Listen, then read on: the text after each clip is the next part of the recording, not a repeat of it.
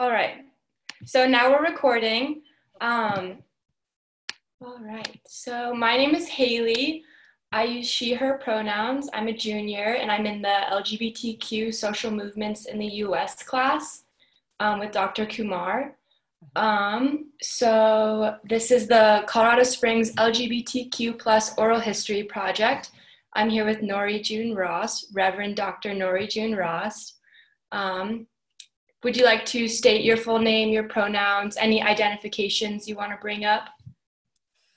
Oh no, you pronounced my last name right, so that's just always a blessing. Thank you, Nori Rost. She, her, hers. Um, yeah, I think that about covers it. Awesome. Um, and where did you grow up? I was born in Wheat Ridge, Colorado, but moved to Topeka, Kansas when I was about two and a half. So I was raised in Topeka, Kansas. Okay, Wheat Ridge, Colorado. Where is that in Colorado? It's, it's a little. It's a sub. It's Denver essentially. It's one of the many many suburbs outside of Denver. Oh, like awesome. Aurora, you know. Yeah. Um, awesome. And then what you what drew you to Colorado Springs? So I was a minister with Metropolitan Community Church. I was on staff at MCC, as it's known, Long Beach in Long Beach, California. And um, I saw that Colorado Springs had an opening, and that was in 1993. And uh, it was right after this amendment had passed in Colorado, Amendment 2, which essentially made it illegal for state or local or county governments to add sexual orientation to their anti-discrimination clause. So, like if uh, the utilities company said we don't discriminate against women uh, on the basis of sex, religion, ethnicity, it was illegal for them to add sexual orientation, and that was passed by the Colorado voters in 1992 by a 52% vote. Um, and of course, that was so demoralizing to the queer community here and everywhere. Actually, it was like such a shock. That same year, they actually Colorado voters actually protected voted to protect the bears. I think so. Protect the bears, but not the queers. So when uh, when the MCC Pikes Peak MCC uh, was looking for a minister, um, I applied for that job and started in January of 1994. And people would often ask me, uh, why on earth would you move from Long Beach, California Colorado Springs, like ground zero, a hate state? And I would always, I would always say two things. I would always say, Dorothy Day says, go where you're least wanted because there you're most needed. And if you're going to combat Nazi fundamentalism, at least do it in a scenic place. So I've been here since January of 1994. Wow. And so you just quoted Dorothy Dace. Day, Um, D-A-Y, Dorothy Day. Dorothy Day. All right. And who is that? He was a founder of the Catholic Workers Movement, huge uh, union and workers' right advocate uh, in the middle of the last century. And would you say that she's like a role model of yours, or do you just like that quote? No, she, I, she is a role model in that. I mean, she wasn't gay, she wasn't queer, but, uh, but just in terms of that determination to uh, do the work, whether it's popular or not, uh, and to and to show up in places, uh, whether it's dangerous or not. Right? You just do the work. So. Yeah.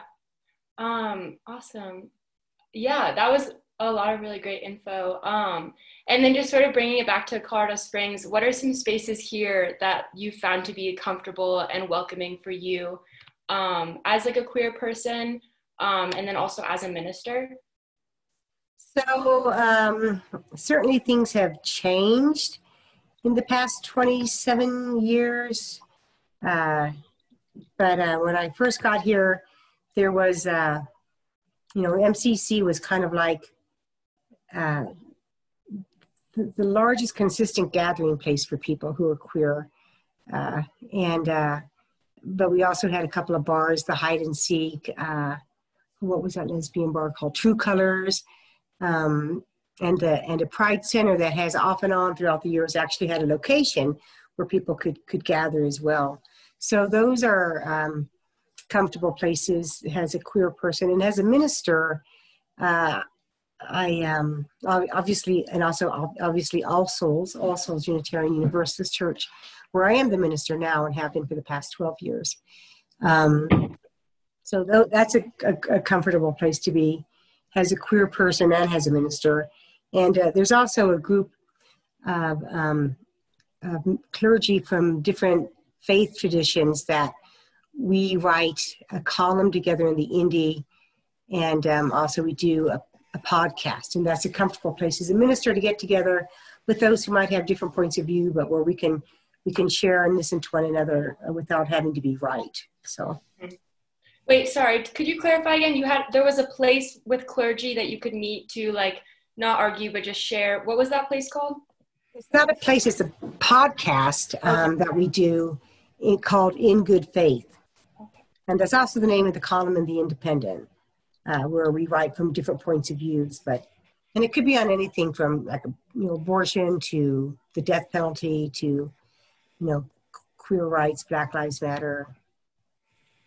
Yeah, and um, oh, this is Max. He's just yeah. Hi, hi, Reverend. I just hopped in. I was having some technical difficulties, but it's very good to see see you, see your face, um, and I'm looking forward to this interview. Awesome. And so you mentioned the column in the Independent, and uh, in our preliminary research, we did see some articles on you and articles that you've contributed to as well.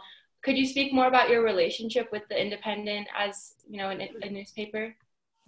You know, uh, the Independent was started by John Weiss to be a, uh, a progressive counterpart to the Gazette, which is notoriously conservative. Mm-hmm. And it and John Weiss uh, is no longer in at the helm, but he still has a lot of influence. And it's just a great, you know, it's a great weekly, independent, free paper uh, that has progressive values. And I just think because of my longevity here, we do have a relationship. They've, you know, they've done an article on me a few years ago. Um, I was like the cover story, the interview that we did. Uh, I was awarded their um, their award for being a, a GLBTQ plus uh, ally, or not really an ally because I am queer, but but working for the LGBT plus uh, movements here in Colorado Springs and being a voice for them. So, um, and then the In Good Faith column that was uh, really orchestrated by a colleague of mine, Ariana Platten, who's not gay, but um, but she kind of got all these different religious leaders together to do that. And it's been super fun because for those columns, you only get 125 words to make your point. So, you know, I get really good at using semicolons and contractions to make it all fit in. Yeah. Um, and so did you mention Mariana Patton? Was that her name? Ariana. Ariana Platten. Platten. Okay. Um, yeah, and so just like jumping off of that, um, do you and your church all souls unitarian universalist do you guys have any like strong relationships with other uh, churches in the area and then do you have any not so strong relationships conflicts with other churches yeah, we're, we have um, strong relationships with the congregational churches in town. First Congo up the street, uh, Pikes Peak MCC, where I used to be the minister, Unity, there's another UU church in town, High Plains. Um, uh, pretty much all the progressive churches, we have a good working relationship, and all the conservative relation, churches, we don't. So we don't have any conflicts. But, like, for example, there's a downtown ministers association for the ministers of all these historic downtown churches, but All Souls isn't invited because we're not Christian. So um, it's not a conflict. It's just that we're not we're not allowed to come play even so, though we've been even though we've been around since 1891, and we're definitely yeah. an historic church. Um, yeah. So your church, you said, was is not Christian, but it but it is a church. Um, just um, what sort of drew you to that particular faith? So I was with MC Pikes Peak MCC, and I was an MCC minister for 20 years, and that is a queer Christian denomination. It was founded in 1968 by Troy Perry, who was a Pentecostal preacher who had gotten kicked out of his faith tradition for being gay. So he um, ultimately started this queer Christian church that still exists um, around the world. And as I said, I was a minister with them for 20 years and very much a Christian, but um, in, uh, in, in, in the further along I got in theological education, the further away I got from Christianity has, has, um, Jesus has the plumb line, right? So, uh, so when I was doing my doctorate of ministry at, at a, um, the Episcopal School of Theology, which at that time was in Cambridge, Mass, and I was doing my whole thesis on could MCC be a multi faith church of justice where maybe the name Jesus was never spoken, but it was a Christian church because people did the works of Jesus, right? But a Buddhist could sit next to a Jew, could sit next to a Christian, and it would be Christian because they would do the works of Jesus. And uh, I got my doctorate realizing that no, MCC could not be that church because at its core it remains very Christian. But Fortunately, there's already a faith tradition that is a multi faith church of justice, and that's Unitarian Universalism. So I like to say I made a UU turn and, uh, and became a Unitarian Universalist in 2008 and, uh, and have been minister at All Souls since that time. And what drew me to that is having um, not a creed, but uh, seven guiding principles that we no matter what you believe, if you can adhere to these seven guiding principles, then you're welcome. And the first one is the inherent worth and dignity of every human. The fourth one is that we're all on a free and independent search for truth and meaning. Your search might look different than mine. The path might be different, but we're each on a, on a path to look for truth and meaning in our lives. And then the seventh is uh, respect for the interdependent web of existence of which we are all a part. And that really points to the need to care for our planet uh, and recognizing that we're just a part of creation. We're, we're really like a parasitic part of creation, actually, the way we operate in the world. But you know, the earth isn't ours to use or abuse; it's ours to be in relationship with. So, so those are the you know, three of the the seven principles that really they all speak to me, um, and you can find them at uua.org or on our website, asuuc.net. You can find all seven. But um, that sense of uh, there is no one way, right? And we do at All Souls have Buddhists and pagans and atheists and humanists and, and Christians and um, spiritual but not religious. We have all those people comprising our community. You know, queer, straight, married, divorced, polyamorous relationships. We've got it all. That's awesome. And what would you say, like, with all these very different people, what are some of the common denominators that bring you guys all together as a community? A, a, a, deep um, reverence for social justice and the desire to act to um, create a more just society. The sixth principle is working toward a global community of justice, peace, and equity. And so we, we have people in our congregation are very committed to doing the work of social justice, not just talking about it, but doing the work. Mm-hmm. And so that's a big commonality. And another is just a healthy respect for diversity, that we actually understand that um, diversity is our strength and that we actually create a much more fabulous community when we bring all these different parts of who we are into it. And we don't all have to think alike or act alike or believe alike. Yeah. Um, and do you draw upon Jesus's teachings at all in your values as a church? Um, or kind of just, you know, is there anything valuable in the sort of the Christian element of it? Um, you know, both Unitarians and Universalists are were born in the Christian tradition, um, in the congregational Congregationalist tradition that is the, is the same as the first congregation, excuse me, and all the other congregational churches around. So, Universalism split off from the Congregationalists in the 1700s. Uh, they they uh, on the on the basis of um, Universalists believe that there's no hell, that you know all roads lead to heaven, that a loving God would accept every you know like if you've ever if you have a parent or even a pet there's really not much that that person your child could do that would make you cast them into a fiery furnace right so why would god do that so that was uh, when the universalists broke away from the Congregationalists. and then in the 1800s um, the Unitarians broke away um, because they don't believe in the Trinity, right? They believe there's one God. They believe Jesus was a really great guy, but he didn't do, you know, he's not the Son of God. Thomas Jefferson, excuse me, who actually cut and pasted his own Bible. He cut out all the miracle stories of Jesus and kept just the works of Jesus. And uh, you can actually get his version now on Kindle if you want. You can Google Thomas Jefferson Bible and see that he's just really focused on the action of justice, really, which is what Jesus really was about. And uh, and so Unitarians broke away in the 1800s. Both Unitarians and Universalists were very much still Christian based, uh, biblically based at that time, uh, just looking at it differently than the traditional Trinitarian churches would do. And, um, and because of their readings, because the Universalists say if all roads go to heaven, then we're all equal. That means everyone here is my kin. So I need to like be an abolitionist. I need to speak up for suffragette, right?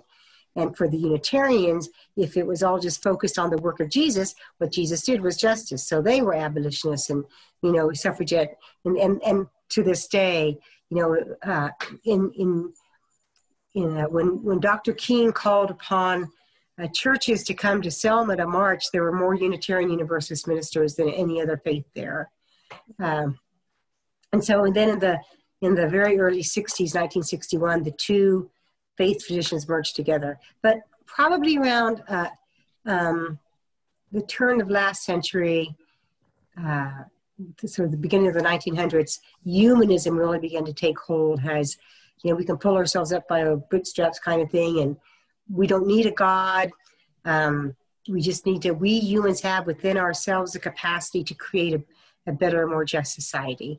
And so there began to kind of be this um, movement away from Christianity to uh, more humanist points of view. And the first Humanist Manifesto, which was signed in 1933, had a majority of Unitarian ministers sign it.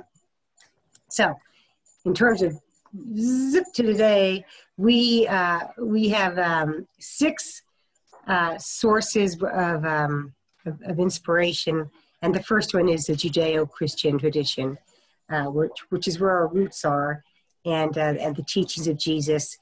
Uh, so yeah, I do I do I have used um, biblical stories from both the Hebrew scriptures and the Christian scriptures, but I also use poetry by Mary Oliver or um, uh, a quote from the book Little Bee as my sacred text, right?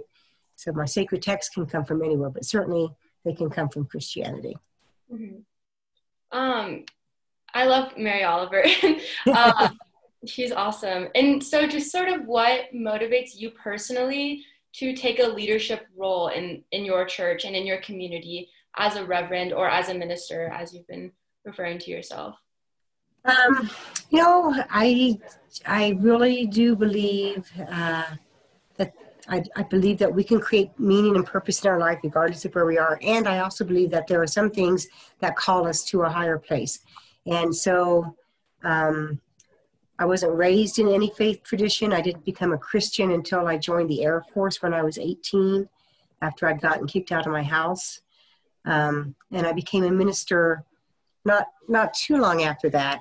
And, and I just I just felt like uh, this is where my gifts and skills are. And um, and again, from from the moment I came out when I came out when I was 16 years old, uh, I was awakened to um, the, the level of injustice in the world. And, you know, if, in 1978, which is how, when, when I was 16, that's what year it was, in Topeka, Kansas, you know, the, the, the, the myths and the misconceptions about queer folk were rampant, you know, and I thought, well, if they're wrong about me, I bet they're wrong about people of color, and I bet they're wrong about, you know, clearly they're wrong about women, and and so um, I've been an activist in one form or another since I was 17. My first activist thing that I did when I was 17 was go to a Take Back the Night rally.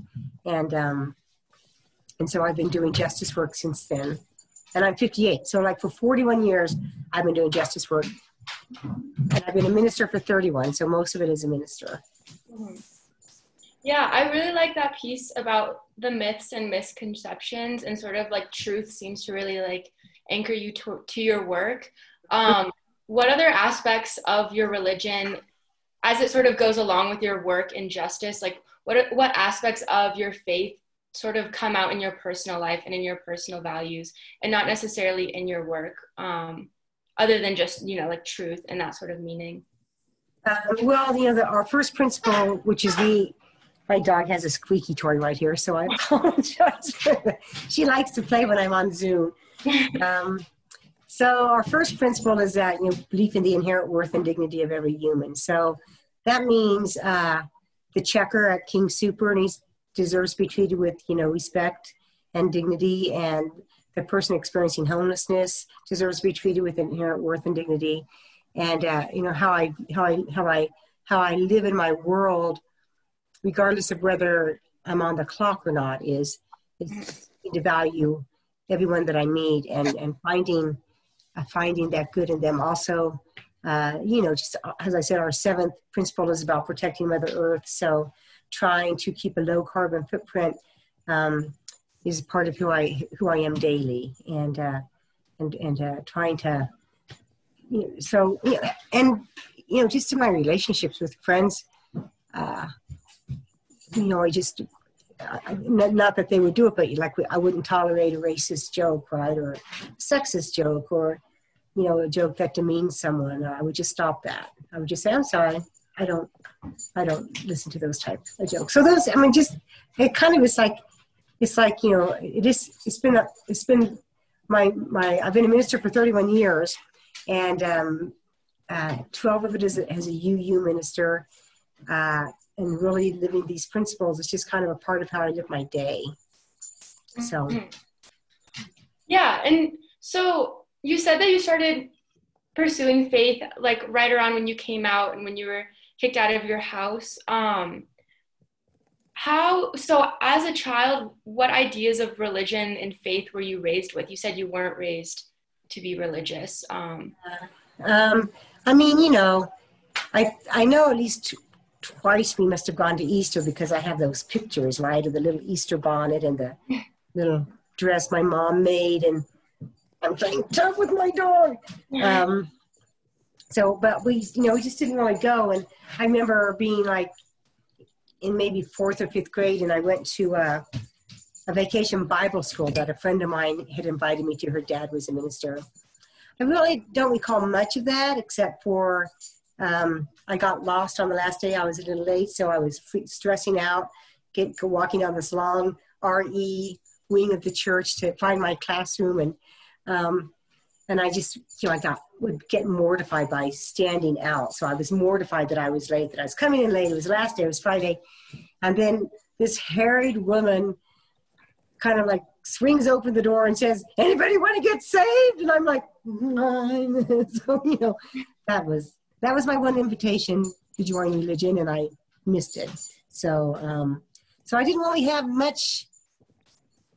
I mean, I figured I knew that obviously, uh, just from society, that the Christian God didn't like queer people, right? I knew that, but it wasn't a part of my coming out story or.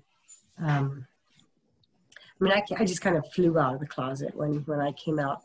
I didn't have any I was very claustrophobic, so I just couldn't stay in there. So um, that faith had no bearing on my coming out. Mm-hmm. Okay. Um, and were there any specific people that sort of were with you, standing with you when you came out of the closet, or any people that specifically like helped you to religion, or any of that, or were you pretty much you know alone as a young person? Well, I mean, I had I when I came out at 16, I, I obviously, um, you know, I I found the queer community in Topeka, Kansas, and um, so I had certainly had friends, but not at all about faith. It was just about like you know, I I wore a tuxedo to my senior prom. I went with a gay boy who was a year younger than me.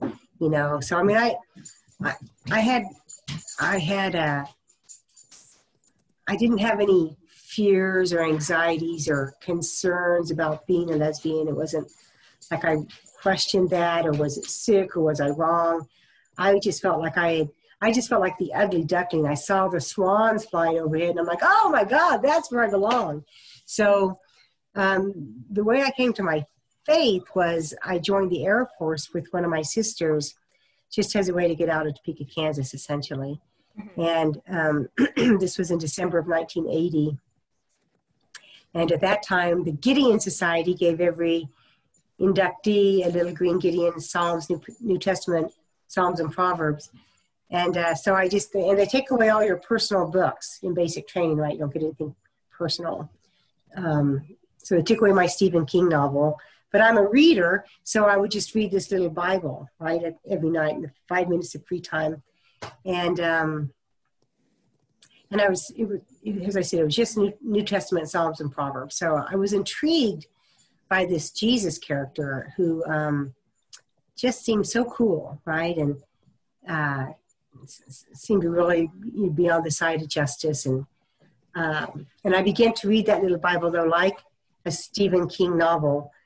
Like I was afraid to turn the page because I was sure it would say, "Except for Nori, God loves everyone but her." Right? So I actually put the Bible away. I stopped reading it. And then I didn't pick it up again until I got to my permanent duty station, which was Castle Air Force Base in California. And I'm unpacking in my dorm room, and there's that little green Bible again. And I just began to read it all the time. I read it walking to work and on my lunch break and before bed. And every few verses, I'd look up and say, Yeah, God, but what about? And it was never what about me. I was way beyond redemption. But what about Maggie and Liz, two couple, a couple that had been together 30 years in Topeka. Um, they were going to hell because they had the same genitalia. I mean, I just couldn't get it, right? And I knew I was falling in love with this Jesus, but I also knew I'm a lesbian and that I that wasn't going to change. And um, and it felt right. So if this Jesus couldn't love me as I was, then the deal was off. Mm. And then one night I had this dream and in my dream, I was sitting at the top of an embankment at a river, kind of hiding behind a, a, a, bush. And down at the river's edge was Jesus talking to a group of straight people. And I just wanted so much to go and sit with them and listen to him. And I said to myself, You can't do that. You're a lesbian. And in my dream, Jesus looked right up at me through the bushes and said, It's okay, Nori. I made you that way and I love you. So the next morning, I woke up feeling like I was on a first name basis with God. I prayed the little sinner's prayer in the back of the little green Gideon's New Testament Psalms and Proverbs. I signed and dated it. I still have it. And then, like two days later, um, I locked myself out of my dorm room, and I knew that uh, we had a new dorm manager, but I hadn't met her yet. So I go down there to get the spare key, and clearly she's a lesbian and super cute. So like I go upstairs and I'm like combing my hair. Then I bring back her her spare key and we're talking. This is in 1981, before Don't Ask, Don't Tell, um, and so you had to be kind of circumspect about the conversation. You might mention the base softball team or maybe a local bar that was you know gay or lesbian. But she mentioned that she had just that last Sunday gone to church. That a church had just started that last Sunday in a town near us, uh, and it was really great. And I'm thinking to myself, first of all, oh great, she's a Christian. Never mind, because clearly she's not a lesbian. But then she, I said, I said, well, what's the name of the church? And she said MCC, and I had heard of it. So I'm like, oh, I know that church. So from the minute that I became a Christian, I had a church home to be a part of, mm-hmm. and um, and so then that then so I that's how I, I, I just had this instant formed faith community waiting for me, which is not everybody's experience, but was mine. So yeah, it all does seem very sort of divine coincidence that it all came together so quickly and all at once. Yeah, yeah. it was great. Mm-hmm. Um, and so yeah, you mentioned sort of like yeah, t- mentioning softball or like the local like gay bars was it at that time like really not okay to be out in the air force or the military? oh yeah i mean i had a friend who was lesbian and her sergeant was helping her move from the dorms to off base and um, she realized she was missing a box and it was a box of love letters from her girlfriend and he had taken it and he had this is before email he was like he called her on the phone and said i have this box of letters. You will go out with me on like he was blackmailing her. And so she turned him in and she got uh, she got uh, expelled. She got deemed out for being a lesbian. He didn't have anything done to him. And i had you know other friends who they were dating civilians and then they broke up and the civilian partner turned in letters and then the military person got kicked out so yeah it was um, like I said before, don't ask, don't tell, even. So you had to be very closeted. How did you find community with other lesbians as a very closeted lesbian in the Air Force? Well, first of all, it was great to have church, which had civilians, and Jan, this floor manager, um, she was she was a lesbian, and, and it is true. You just kind of have the gate on. You find people, and you know you do to, to go to this the base a lot of them are on the base softball team. Not me, because I've always been an NAL, a non-athletic lesbian, but many were. And uh, so you just kind of, you just kind of, with a, you know, like you know, there is a knowing that happens, uh, and then you kind of band together. Mm-hmm. Yeah. And so, like, what did you expect initially from the Air Force, and how was that different from what you encountered, or you, did you pretty much know that it was going to be like that, and it was just a feat of strength to go in there? Yeah, um, I when I right when I, I we uh, we enlisted the day after Labor Day in 1980, and we did delayed enlistment so that we could both go through basic training together, my sister and me. So we didn't go in until December of 1980, and Ronald Reagan had just become president. So I was at this. Um, was this local lesbian community in Topeka called the TLC, the Topeka Lesbian Community, and they had a guest speaker there who was a politician. And I mentioned I was going to the Air Force, and she said, "Oh, you know, be careful." And I'm like, "Yeah, I know. It's crazy. Uh, it was kind of a, you know, it really was just to get out of Topeka, Kansas, and get some stability in life." And uh, when I was in basic training, um, they we would have these inspections and we had like a, our bed made right and then our drawers and we had a security drawer which had a lock on it and it had any cash we had and then our billfolds and also like our soap and stuff like that. So we're having a security door inspection one time and uh, the ti the technical instructor he kind of got a kick that katie and i were there together as sisters but he's like, okay, get you, you can either hold your whole little wallet in your hand or you just take out like your money and hold back. And I foolishly just did that. So he came upon my little tiny, like billfold that lesbian women like would wear in your back pocket back in the day. Um, and he was going through everything. And I'm thinking, shit, I didn't think he was going to do that. Because in there was my membership card to the Lambda community, exclusively serving the Topeka gay community. It was a bar. And then there was my membership to the, at that time, NG, uh, NGTF, National Gay Task Force. It wasn't even NGL yet. Mm-hmm. But, and he you know, comes across front, and he looks at me, and he comes to the Lambda card, which is pink, so I know what he's looking at, and he looks at me.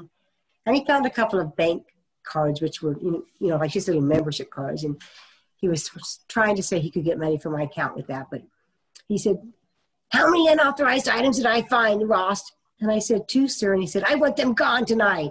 So I knew that he knew and he, he cut me a break.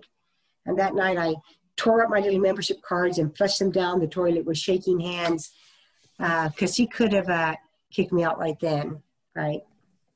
So, and at that, it wasn't, it would not have been an honorable discharge. It would have been yeah. under other than honorable circumstances. So, but he didn't. So he had my back. I don't know why, you know. Did he have a gay brother? Was he gay? You know, I don't know. Was it just that I was with my sister? But, and then once you get to the actual job, it's just a job, right? It's, I mean, in the air, it's not like we were uh, in time of war. So I just had an office job that I went to every day. Mm-hmm. And, um, and that was pretty much, you know, not that big of a deal. I, I never lied like uh, you had annual evaluations, uh, airman performance reports, and you had to get a nine in all the categories. That's the highest you could get, and you really needed to get that, including in like community service. So I would mention I was a deacon at Metropolitan Community Church. You know, I, you know, I, I never lied about that. I just never acknowledged it either. Like I never made up a fake boyfriend, right? I didn't do any of that. Um, so. Um, and what was your office job in the military? Was that religious at all, or? No, I was just I was just a baby Christian at the time. Uh, it was inventory management, so um, I worked in base supply essentially. Mm-hmm. And are you still close with your sister? We were very close up until last November um, when I asked her if she could explain if she still supported Trump, why. Mm. And she just cut me off. Um, so we haven't spoken, that sister and I haven't spoken since November, but not about anything except for Trump, as has happened in many other families. Mm-hmm. Um, but she, she was she aware that you were a lesbian when you were oh, yeah. Yeah, my whole family was. Okay. Did she was she supportive? You guys went to the military together? I mean, my family's been support. I'm the youngest of five, so uh, if, you are familiar with birth order and large families, that really meant I was pretty insignificant to them, right? I was, I, they didn't take me seriously. You know, I'm just the baby of the family. So, I mean, they've all been supportive. My siblings have all been supportive, and my mom has all been supportive after that initial bumpy start when I got kicked out. Um, but it's not been like, except for maybe my mom, it's not been like anybody would go to a pride festival, you know, and supported queer rights or anything. Mm-hmm. It's just uh, the basic family things you don't talk about, but everybody knows. So, um, yeah. And so, are the rest of your family Trump supporters also? No, just her. Just her. Okay. Um, and how else has like Trump and that all that like figured into your work and also your your personal life? Did was there a shift that November or? Actually, I wrote my sermon for the Sunday following the election. I wrote it the day before the election because I really didn't want the outcome to impact what I was saying.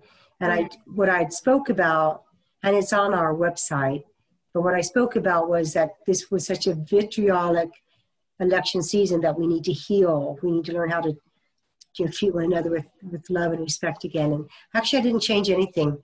I, I preached it. I mean, it would have preached equally well if Hillary had had um, gotten the office she won. But it preached, you know, it was like a packed out. It was like standing room only in the church. We certainly got a Trump bump, as did many other progressive churches where people are like, oh my God, I need to be with like minded people and, you know, be in an atmosphere of support and action and hope. So I think for the first full year after the election, every sermon included the, the phrase now more than ever. you know, we, we became a sanctuary congregation in part because of the election. Something I'd always thought would be a good idea, but in, uh, in the spring of 2017, seeing how already uh, Trump was, you know, warring against the immigrant community, we voted to become a host sanctuary congregation in May of, of 2017, kind of in direct response to his election. I mean, we should have done it anyways, and I'd been thinking about it, but it wasn't a priority. And then all of a sudden, it was a priority. Um, and we've certainly been, I myself, as the minister, and people in my congregation, very active in the Women's March. I was on the planning committee for that the first uh, two or three years, and um, uh, rallies t- uh, to support immigrants, refugees, women, uh, reproduction rights. Uh, so we've we've always been active, and now we're really even more so. Mm-hmm. Um, yeah, and so I guess what would you say are like your current priorities now, like with the election coming up, um, with the work that you're involved in, in those like social movements and protests, sort of? I say the biggest priority is getting out the vote, making sure, particularly young people vote, immigrants vote, uh, uh, people who are uh, maybe at risk of not getting their ballot, making sure that that people get their ballots and then like we're going to organize at All Souls, we're going to organize um, people to pick up ballots to take to drop boxes so they're not mailed. Mm-hmm. Um, and so like every, anybody can take up to 10 ballots to drop off at a drop box without having to fill out any paperwork. So we're having people in our congregation who feel comfortable being out in the midst of this pandemic and driving and picking up ballots from other people's homes and taking them to the drop box so that we don't have to worry about the mail either. We can just get them right, right there. So that's a big thing right now. Um, Black Lives Matter and the, the push to um, create a national oversight a team for police actions that lead to, to the murder of black and brown bodies. That's a big push we're doing. I just created this project called the Paraclete Project, which is, and it's a two-part. It's an educational project and then an action piece, and it's educating white folks to um, become more conscious of and aware of their own white privilege and uh, um, white supremacy and how that plays in their own life so that they can shift from being a white ally to an accomplice to the BIPOC communities uh, and really come alongside them in doing the work for social justice. And then the second part is we're going to do a virtual 5K fundraiser for Stephanie Spalding's Truth and Conciliation Project, which she wants to see a Truth and Conciliation Commission nationally that really um, acknowledges the deep vein of, of, uh, of uh, racism, particularly in, in black uh, Americans from slavery on, how that's just been embedded in our. You know, people say the system is, is broken. That's not true. It's working exactly as it was designed to work. So to really kind of create this national commission where people can acknowledge that and then find ways to, to work together to dismantle it. So those are my are my two biggest projects, and I'd say All Souls' two biggest projects: get out the vote, and then uh, coming alongside communities of color to to do the work of dismantling white supremacy. Mm-hmm. Um, and you also mentioned education of the white folks in your community. Uh, would you say you've learned anything in the past, like summer and, and with the movements that you're involved in? Um, yeah, I mean, we just we did. I pointed people to this free anti-racism training, which is online, put out by the El Paso County, Texas. Um, El Paso, I mean, Texas Center for Resiliency and Diversity, and it's a brilliant three-module anti-racist, self-paced course um, online. And I mean, I learned things there that I hadn't didn't know about, and I've been doing this work for 30 plus years, so mm-hmm. um, I'm always learning more. Um, and uh, and then the other great, the other thing that we're encouraging people to see is the PBS two-part series on the Reconstruction, which really shows how um, white supremacy was built into the found foundation of our country, of our nation. I mean, and I already knew this, but like that the first police force was created to capture runaway slaves. So even the founding of the police in this country was based on white supremacy. Mm-hmm. Yeah, and and sort of um, with Black Lives Matter, um, is there anything Colorado Springs specific that you guys are doing with your work and in the movement that, um, like anything with this specific community that we should focus in on? Um, and the police and all that? Members of our of my congregation and myself have gone to many of the rallies and protests throughout this summer. Mm-hmm. Um, and uh, Stephanie Spalding, who I mentioned, is is uh, the founder of the Truth and Conciliation, truthandconciliation.org. Uh, she's also a UCCS professor in women and uh, and race and uh, gender studies, and she's she was also a minister of her own congregation. So we're having her speak to our congregation on the 25th of October, and we're reaching out to her congregation to see if we can't work, you know, be, kind of be like study buddies, like we can work together uh, to um, to create this black and white um, force for nature, force of nature here in the Springs. Uh, we have many of our members are members of SURJ, showing up for racial justice. We, have done, um, we have many of our members who are also members of the NAACP and go work with them and, and their projects. So uh, we do a lot, we're doing a lot, but not officially, which is actually kind of great because it's like there's this whole new generation of, of younger folk and, uh, and, and members of the BIPOC communities who are taking leadership in these protests and these rallies, and um, that's just great, right? So we again we can the, the I, my project is called the Paraclete Project. The word Paraclete is used in Christian scriptures has a name for the Holy Spirit, but what it literally means is one who comes alongside. So we want to come alongside the communities of color uh, and just go with them in this into this movement toward justice. Mm-hmm. Yeah, and uh, I wasn't here this summer, but um, how has the Colorado Springs like wider community been reacting to your work, and then also just the general work um, of Black Lives Matter protests and movements? Um, well, I mean, there's certainly been a lot of um, uh, violence, like at, particularly for the protests that go on after dark, then people have been you know, pepper sprayed or, or, or knocked down or uh, tasered by the cops. Um, there's you know been some arrests made. The pro- daytime protests are more peaceful. I was a part of one that was all clergy, uh, you know, during a, a protest uh, seeking um, an oversight com- commission for police and, and, and justice in the deaths of uh, George Floyd and Breonna Taylor. I actually went to Louisville, Kentucky, um, the end of July. I did a caravan there with some Stephanie Spalding, some people from Aurora, Denver, Colorado, to go and be a part of the Breonna Taylor protests, which are also happening every day and every night since her murder. Mm-hmm. And so um, I mean, the, I, I think the, uh, the response has been if from progressive people, yay, good on you, and from conservative people, you know, you're a bunch of criminals and you know you should all be put in jail. So it just kind of depends on on who's responding. Mm-hmm.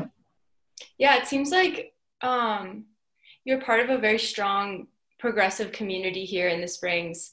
Um, and is there any like have you i know that things have probably changed in the past 20 years but uh like is there any sense of like fear or any of that with like living in this very conservative community or do you find it to be like large enough and diverse enough to have those safe spaces when i first came here in january of 1994 after amendment 2 had been passed in 92 of course we were fighting that and it was wending its way to the supreme court but it hadn't gotten there yet and so there was a lot of of fear in the queer community uh, regarding teachers. Like uh, my first Pride parade, a couple of teachers in the MCC congregation marched wearing bags over their head because they were afraid for their jobs, right? Based on this uh, Amendment 2 and just the really anti queer um, sense that Colorado Springs was. And we were ground zero for hate state. And so, um, uh, and there were, you know, and I'm sure still are, but you know, people would get bashed coming out of the one gay bar, in the hide and seek. Um, also at that time, of course, HIV/AIDS was still very much part of the gay male community.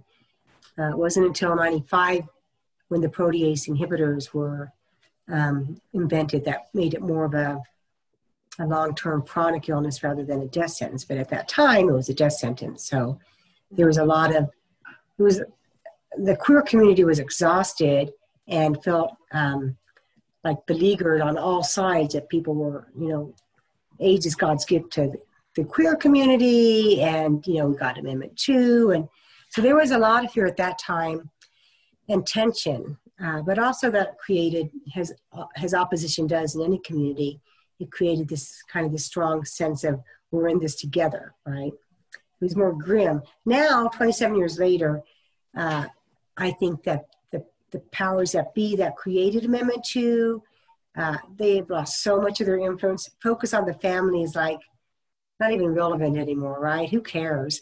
And um, uh, and and uh, and I think that a lot of local businesses and corporations who have uh, plants here or jobs here, they are very diverse, and they have they do have sexual orientation and gender identity as part of their uh, anti-discrimination clauses and so that i mean i know god help i don't understand how we continue to vote in doug lamborn because it feels to me like i mean that was just gerrymandering at its finest to get him to have this seat forever but but in, in spite of that and in spite of this kind of conservative voter streak that shows up on who gets to be mayor right it's just it's it's mind-boggling to me because I feel like overall the community is not that conservative. But Mm. then it, but what happens, I think, is that the more progressives don't vote, right? So then it shows up in our elections, but I don't think it shows up so much in our community as a whole, communities as a whole.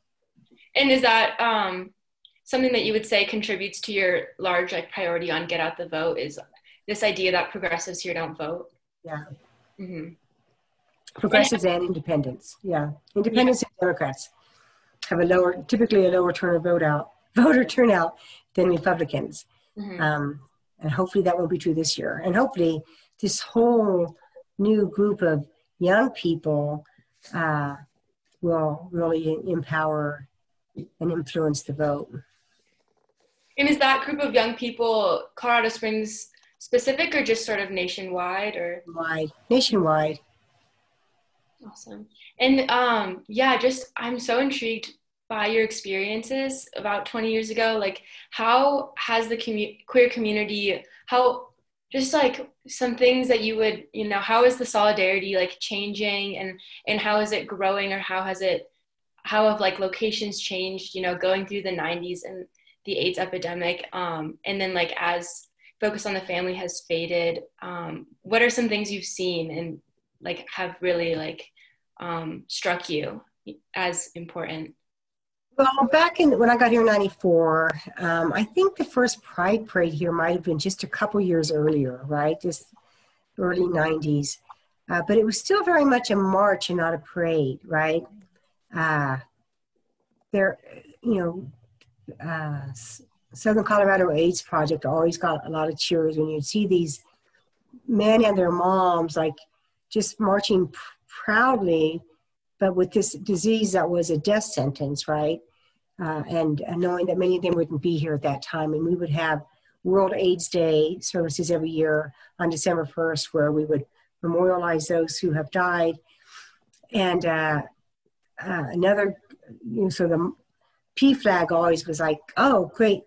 They, they were, it was so, meant so much to our community to see parents marching with signs that say, I'm proud of my lesbian daughter, or I love my gay son, you know, and those kind of things were such a focus. Uh, we didn't have marriage equality. We, I would do holy unions, but they weren't legally bound, right? And um, and so uh, and and you could feel the difference between doing a holy union and doing a wedding, like this whole societal weight of approval on the wedding, and all the family was there, and maybe some maybe a mom or a cousin or somebody would show up to the queer holy union. Uh, one year and anytime I was in the news, then I would instantly get like anonymous hate phone calls and hate email as that became a thing, um, and hate letters. Uh, one year, there was this local conservative talk show uh, on AM, and it was right before Pride, and, and like this, I can't remember this guy's name is Randall something, who was the DJ, and it was a call-in show, and like there was these people calling in saying, because our our parade was coming up, our festival, we ought to just kill all those fucking queers, you know, and on the radio saying this, and he's kind of Richard Randall, I think that's his name. So just kind of being encouraged, right, by the DJ and uh, other callers, and I had a, a woman who was a neighbor of mine who was a cop, and she said, "I want you to wear this bulletproof vest in the parade." Mm. Uh, so, uh, so there was a lot of fear of, of, around safety, being an outspoken leader in particular. Mhm. Um, and that has just diminished. And oh, and we had a Pride Center that was on, uh, it moved around, but it was mainly on on Bijou Street, and uh, and that was a place people could actually go. And there was like a little library you could check out queer books, you know, history, fiction, nonfiction, and they would have little dances or they would have support groups, a gay AA there, uh, other other things, and and uh, they were the ones who were uh, producers of the parade, the Pride Festival, and the and the festival was it was in Acacia Park, so it was downtown. It was two days, and the pr- parade started right by All Souls and went down Tejon to the park, and uh, so it was great visibility. And then several years ago, the Pride Center kind of folded, and uh, whoever produces the parade now. Now it's in America the Beautiful Park, and the route is this tiny little route over the bridge, and it's it's really lost its allure from. And it's like a, it's not like a march. It's, it is a parade. It's a party.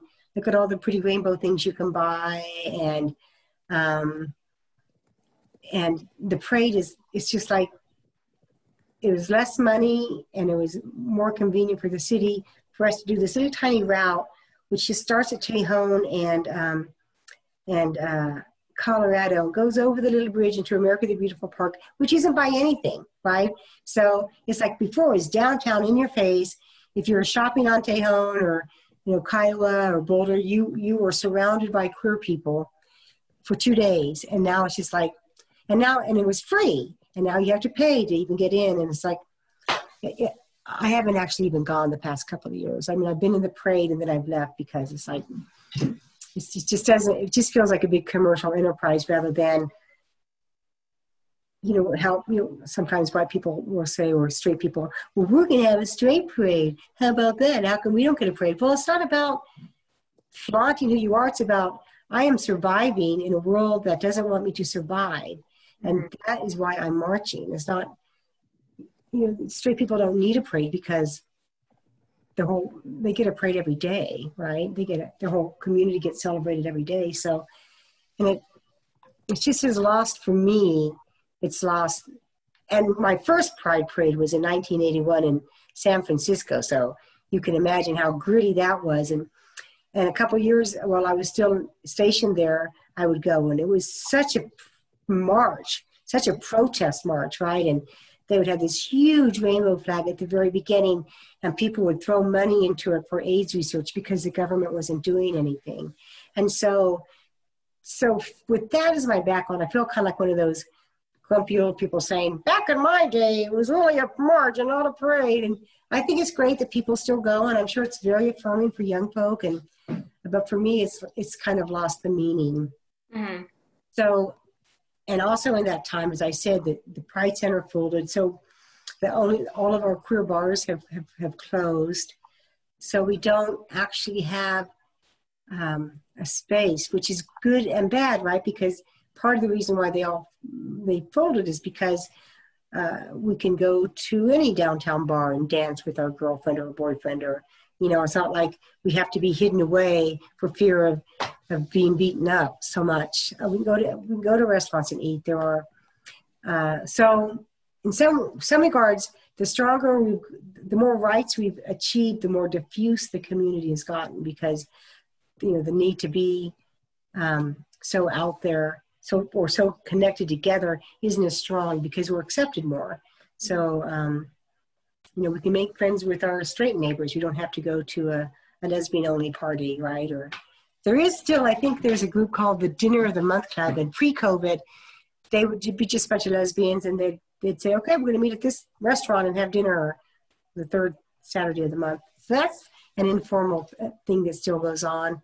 There's a, a wine tasting that's queer that I think still goes on. It did pre-COVID, not now, I'm sure. Um, there's a first Friday in Denver lesbian dance club that a lot of lesbians will go to dance there, but overall, the community has become much more diffuse, uh, which isn't necessarily a bad thing. Mm-hmm. Um, yeah, drawing on your experiences sort of in the like radical San Francisco um, pride marches, um, what do you what do you think the current sort of like liberal pride parades, what do you think they should be focusing on?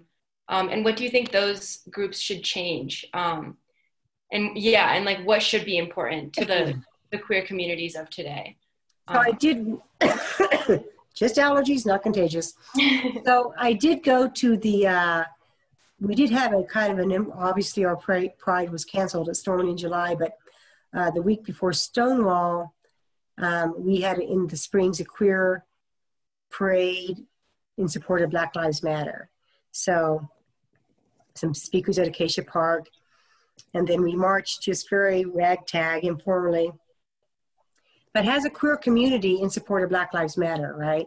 So that, I think what we need to be looking at is the intersectionality, right? It shouldn't be, uh, I mean, I would rather it be less about look at all the rainbow things that we can buy and more about how do we how do we march with great purpose regarding the intersectionality with Black Lives Matter, with the immigrants, with with uh, refugees, with women, right, with the government trying to um, to control reproductive uh, freedom, right? That we need to we need to be accomplices to to those movements. We need to come alongside them, because the only any any movement, any social change has only been made possible by allies from the dominant group, right? Slavery would not have been abolished without white abolitionists. The suffragette movement would not have happened without white male support. Um, the civil rights movement wouldn't have happened without white liberal support. The feminist movement wouldn't have happened in the 70s and 80s without male support. And the queer movement wouldn't have happened without straight support, right? So, so we need, we need to recognize that we have a powerful voice has has an aggregate community of, of many queer communities to, to come alongside the Black Lives Matter, to come alongside, you know, to, to, to really um, uh, join in uh, protests or, you know, uh, corner side honk, you know, honk, honk as you go by, uh, demonstrations for Planned Parenthood. It doesn't matter that it has a lesbian, I would, you know, the chances are extremely low that I would ever need to have an abortion. Mm. I had, I, it was, but it did matter that I, I've always been an ally for Planned Parenthood. Mm-hmm. So we need to use our queer voices to amplify the voice of the marginalized groups that may, because in every one of those groups, Black Lives Matters, refugees, immigrants, uh, reproductive choice, are our people right? Queer people are black. Queer people are refugees, are immigrants. Queer people actually can get pregnant and need to have an abortion or just have access to affordable health care, right? So we have got to stop taking ourselves out like we're over here and everybody else is over there. We're actually all one great community. Mm-hmm. Could you tell me some of some memories, some recollections you have from the beginnings of um, the marches that you attended, like San Francisco, and then like in the different areas you've been in, like Long Beach, um, and how those have all been different or similar, or just things that stood out to you? Well, as I said, the San Francisco ones were early, early, actually early in the AIDS movement. Um, and so that was a big focus, AIDS. And then always, of course, uh, dykes on bikes, right? All these lesbians on their motorcycles with you know their bitch behind him or whatever half of them topless. You know they'd always be like the first part of the parade. Um, and then i mean it was like a half a million people right in san francisco. So if you wanted a t-shirt you had to get it before the march because they would be sold out. So um, it was just crammed. It was there was the, the the march and then the big festival was just like uh, you, could barely move there were so many people there and uh, that was very liberating. I was in the Air Force at the time, so I could have risked being spotted by the wrong person, but I didn't care. I went. And, uh, and to, to feel that level of community at that time when I was in the military, where I could get kicked out for, for being lesbian, um, where AIDS was decimating the gay male community, where we were being completely ignored by the government, to feel that level of solidarity was amazing. And the same in Long Beach. In Long Beach, I I, um, I, be, I became a minister in 1989 and was on staff at MCC Long Beach. Again, a big queer community. We had our own queer ghetto. The Broadway corridor was, you know, kind of queerville, and lots of gay people lived there and lesbians, and the bars were there, and um, many, many uh, local bars, and uh, and again, just that sense of, you know, that feeling of solidarity in the parades because of AIDS, in particular because of Prop 16, what was it, Prop 69, where this Lyndon LaRouche guy was wanting to quarantine uh, all gay men, you know, with AIDS and just all this uh, political bullshit going on. And um, uh, and then here again, the there were so much smaller, right? Colorado Springs.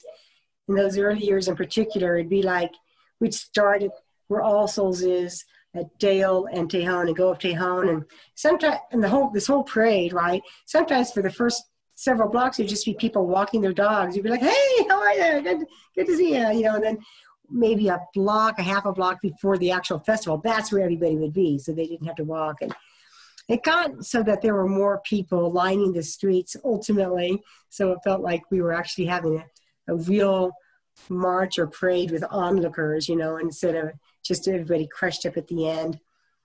And, uh, and, and then again, and while it was at Acacia Park, it still felt like this sense of solidarity and, um, and community. And when I was with uh, Pikes Peak MCC, I would do the Sunday morning worship there in the park at Acacia Park before the parade. And, uh, and as I said, now it just feels more commercialized and, uh, and I, I, you know, I just hope that we can, because clearly our rights are in, are in jeopardy just as much as anybody else's during this regime, right? We've seen our own rights get rolled back, trans rights in particular. So we need to, um, we need to remember, as has the the meme says, Stonewall was a riot, not a not a parade, right? And and that's true, and, and uh, that's that's an important thing to remember, I think. Um, and you mentioned uh, sort of this fear of being found out when you did go to the marches in San Francisco.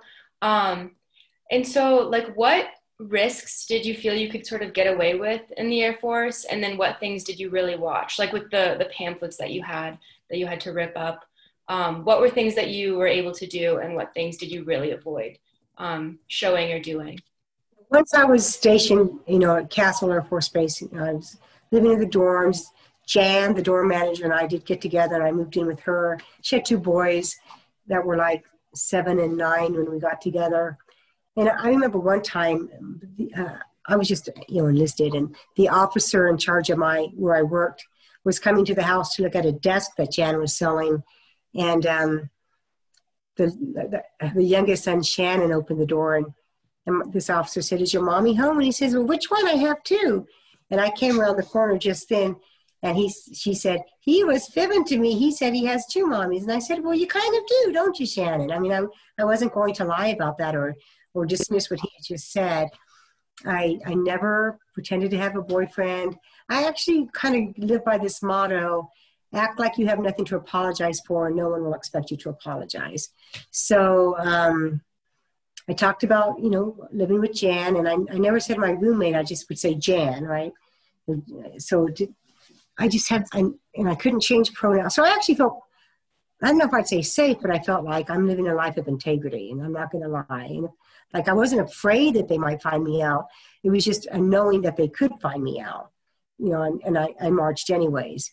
Uh, so, um, but as I said, I, other friends, uh, it really became an issue when somebody brought it up, right? Whether you were, try- like my friend who was trying to say I'm being blackmailed, the issue wasn't that she was being blackmailed, it was that she was a lesbian. So she got kicked out.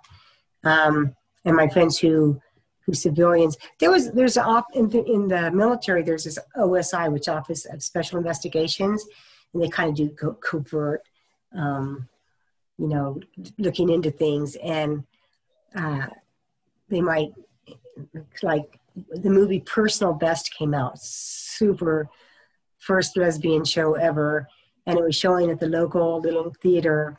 And a whole bunch of us from the base were there. And again, it was just knowing that there might very well be OSI agents in the theater to see which military people were there watching this lesbian show. Mm-hmm. But we did it anyways, so. But I got out. I really actually enjoyed the Air Force, but I did get out because um, after my first four years, because I knew that I wanted to go into the ministry and and I and I needed to be a civilian for that. So um, yeah, like I guess with the tr- transition sort of out of the Air Force, um, would you say it was more a, a draw to pursuing theology and faith and less of the like fear of being found out or or both or no i'd say more that because i i, I think again that and i suppose it would just be different if i had a different boss I, I don't i don't think that it was so funny one time i was working uh, the swing shift which is like 4 to 11 with this guy Sergeant Langarica. And um, I guess I just looked innocent, but he uh, he said, you know, I just get this feeling about you. I'm not going to say it. And I'm like, please don't say it. Please don't say it. Because I could kind of figure out what he was going to say. And then he's like, I'm going to say it anyways. I just get this feeling like you're pure, you know, innocent, like a virgin, right? Mm-hmm. And I'm like, that's right, Sergeant Langarica. I've been untouched by man.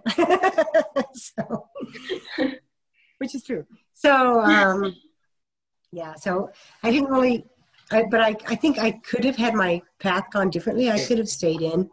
I know a lot of uh, my Jan, the woman that I was with, she she stayed in and retired. She did a full 20 plus years in, in the Air Force, and I think I could have too. I mean, uh, but I, I mean, at that time, I think I could have. But you know, as I got more and more involved in social justice, maybe that would have been a bigger issue. Because mm-hmm. I, whether or not I'm a minister, I would have gotten more and more involved in social justice. Mm-hmm. Um. Uh. So you got a you have a phd in theology right? Doctorate of ministry is called yeah. Right, in a, in a yeah doctorate of ministry. Okay. And so i guess tell me more about the process pursuing your faith but and also your education um, in in religion and sort of uh, your beginnings as someone who just was drawn to or had this dream about jesus and then how you your journey to like through your education and what things about religion stood out to you and which things you knew you wanted to avoid i guess? Um, well so like i said i had a church from the minute i became a christian and i began to go to that mcc every sunday it was in modesto california met in a community center in the evening and our minister would say let's put up chairs for jesus you know and it was like an altar in a box we would bring in and set up the altar and the little hymnals that we had. And then at the end of the service, we'd have to fold up all the chairs and put them away and break everything down, take it out. And uh, I left church just excited to go back the next week. I just loved it so much. And um, this was in the summer of 81. And then I began to think, what, what, what am I, what if, maybe I should be a minister. I don't know. Should I be a minister? And we had just learned, and it was a very conservative MCC. I mean, it was queer, but conservative, right? Pretty literal belief around Jesus. And uh, our minister had just told us a couple weeks ago the biblical story about uh, putting out a fleece. Um, and now I'm going to forget the guy who did it. There was this uh, big warrior for God, and God said, "I want you to go and fight the Amalekites, and you'll be successful." And uh, he said, "Well, just just uh, just to make sure I'm hearing this right, I'm going to set out this sheep fleece, the sheepskin. And if you're telling me to go to war with the Amalekites, then in the morning, the sheep fleece will be completely dry, but the ground underneath and all around it wet with dew. So that's what happened. This being a guy, Ewan said, uh, just one more try, just to make sure I'm getting this God, I'm going to do the same thing tonight, but this time the sheep fleece is going to be soaked with dew, but the ground underneath and all around it dry. And it was so. And so uh, based on that, um, you know, he went to, to, went to war with the Amalekites and actually took like less and less men, so it could be God that showed that it was God's will, right? And so uh, there's this whole thing in evangelical Christianity about putting out a fleece, which is kind of like a spiritual flipping of the coin, right? Mm-hmm. So I'd been going to church a few months. This had happened, and I said, okay. I left church one Sunday and thought, okay, God, if you if it's your will that I become a minister, then two things are going to happen next Sunday at church. And one of them is that the minister, Patricia, is going to give me this necklace that she had been promising to give me. It's, it was a little Chi Rho cross, which was the, the, the symbol of MCC. It's an, an ancient cross. And it was just this cheap little pewter necklace on like a you know chain. And I thought, but she's been promising to give me that for weeks and just keeps forgetting. So that's kind of easy. So I'll add something else. So she'll give me my Chi Rho cross necklace and she'll say something to me about getting my racing stripes. And racing stripes were if you were a student minister, you wore a clergy collar, but there was a little black stripe down the middle to, to show that you're a student, right? So I go to pray this all week long. And I go to church, I'm just like my entire future lies in the balance. And I'm 19 years old and I've been a Christian for like four months. And so um, I get there to the community center, and the minister comes rushing up to me and she says, I have something for you. And my heart's going, Oh my God, oh my God, oh my God. And she hands me this really pretty uh, 14 karat gold Chi Rho uh, cross necklace, which is hers. And she said, I'm going to lend you mine. They're out of stock. I'm going to lend you mine until yours comes in. I'm like, well, that could go either way. Good thing I have a second one. So I'm putting up chairs for Jesus at the end of the ceremony, service. And um, I'm walking by while she's talking to somebody else. And right when I'm walking by, she's saying to this other person, We have to see about getting you your racing stripes. So wow. I went home and I thought, What does this mean? And I thought, God is saying, Wait. You're, you're just a young Christian, you're young in your faith, wait. And so I didn't say a word about that to anybody. And that was in 1981. I left the Air Force, went back to Topeka, was a deacon in the MCC there, but didn't tell this to anybody. Came back to Modesto, moved there uh, several years later. It was like 1986, maybe 87. Same ministers at the church, and I'm a deacon there, helping out, you know, serving communion and, you know, whatever. And we're having this conversation one day, and she said, Have you ever thought about being a minister? And I said, Well, yes, as a matter of fact, I mm-hmm. have. And so that's when I really began my journey. And at MCC at that time, it was like the Wild West. It was, you could just say, I feel a calling to preach. And they'd say, Here's your caller, go forth and spread the good news. So I did some like basic flannelgraph theology, really. like these correspondence courses on the history of MCC and the governance of MCC and uh, Christian history. It's just like these little correspondence courses that they had back in the day. And, um, uh, and then in 1989, I became a minister, July 1989. I didn't even start my bachelor's program until September of 89. So I didn't, didn't even have any theological education, really, right? Um, so, as I said, uh, the MCC in Modesto was fairly conservative. The MCC in Long Beach was charismatic. Uh, progressive, you know, believe in a woman's right to choose, queers are fabulous, and speak in tongues, right? So it was like this crazy thing. And then, so I came here to, to uh, Pikes Peak MCC in 94 and kind of was still in that same vein. Uh, and then I started my Master's of Divinity, which is the professional minister's degree most denominations require. Uh, and, and MCC does now too. Um, but I didn't be, even begin that till January of 99. And I, and I got that at Iliff School of Theology in Denver. So, um, so once I began to get a real theological education, it completely changed my view of my faith, right? And I stopped preaching what Jesus is saying in Luke 5, it, what Jesus meant when he said this in Luke 5 is, and I started saying, what the writers of Luke meant when they wrote this in Luke 5, you know, trying to change everything. And then there came that day when I realized I didn't believe in hell anymore. So if I, and I really fervently thought I was saving queer folk who had walked away from God, from hell, right? I was letting them know Jesus loved them and that there was a place for them. Um, so once I realized I didn't believe in hell, then I'm like, well, why am I a Christian minister? And I pondered that and thought, well, to do the works of Jesus, right? To, to do social justice and to speak up for the poor and the oppressed and the marginalized and uh, to seek a just society. And then again, as I said earlier, so I graduated with my um, MDiv in two, uh, 2005, May of 2005, and I started my doctorate of ministry in September of 2005. Hmm. Um, and I graduated with that in 2007. And as I said, I just, uh, um, I saw that MCC was really Christian at its core and really conservative Christian at its core, and that they couldn't change that, but that all you know Unitarian Universalism was there, and so again I made that UU turn and and uh, and you know, what I love about being a UU Unitarian Universalist is that we do have six sources of inspiration: um, Judeo-Christian science, uh, prophetic deeds, uh, deeds and actions of deeds and words of prophetic men and women like uh, Dr. King or, or, Gandhi, right? World religions, uh, earth-centered religions. There's this vast diversity of truth from which I can draw inspiration and use to hopefully inspire uh, the congregation on Sunday morning, but also as we live out our lives. Mm. Uh, I do have a lot more questions. We've got about 40 minutes. Do you want to take like a five minute break? Um, I thought this was 1.30 to 2, and I do have a Ah. 3, I mean 1.30 to 3, and I do have a 3 o'clock appointment. Okay, that- yeah. 10 Do you minutes. mind we just push through to three? Three, sure. It's only 10 minutes, and then if you want to do a follow-up conversation, we can. I just made a 3 o'clock appointment because I thought this was 1.30 to 3. Yeah, I'm so sorry about that mix up. Yeah, I wonder where that probably on our end. um, so sorry. Yeah, so- It was.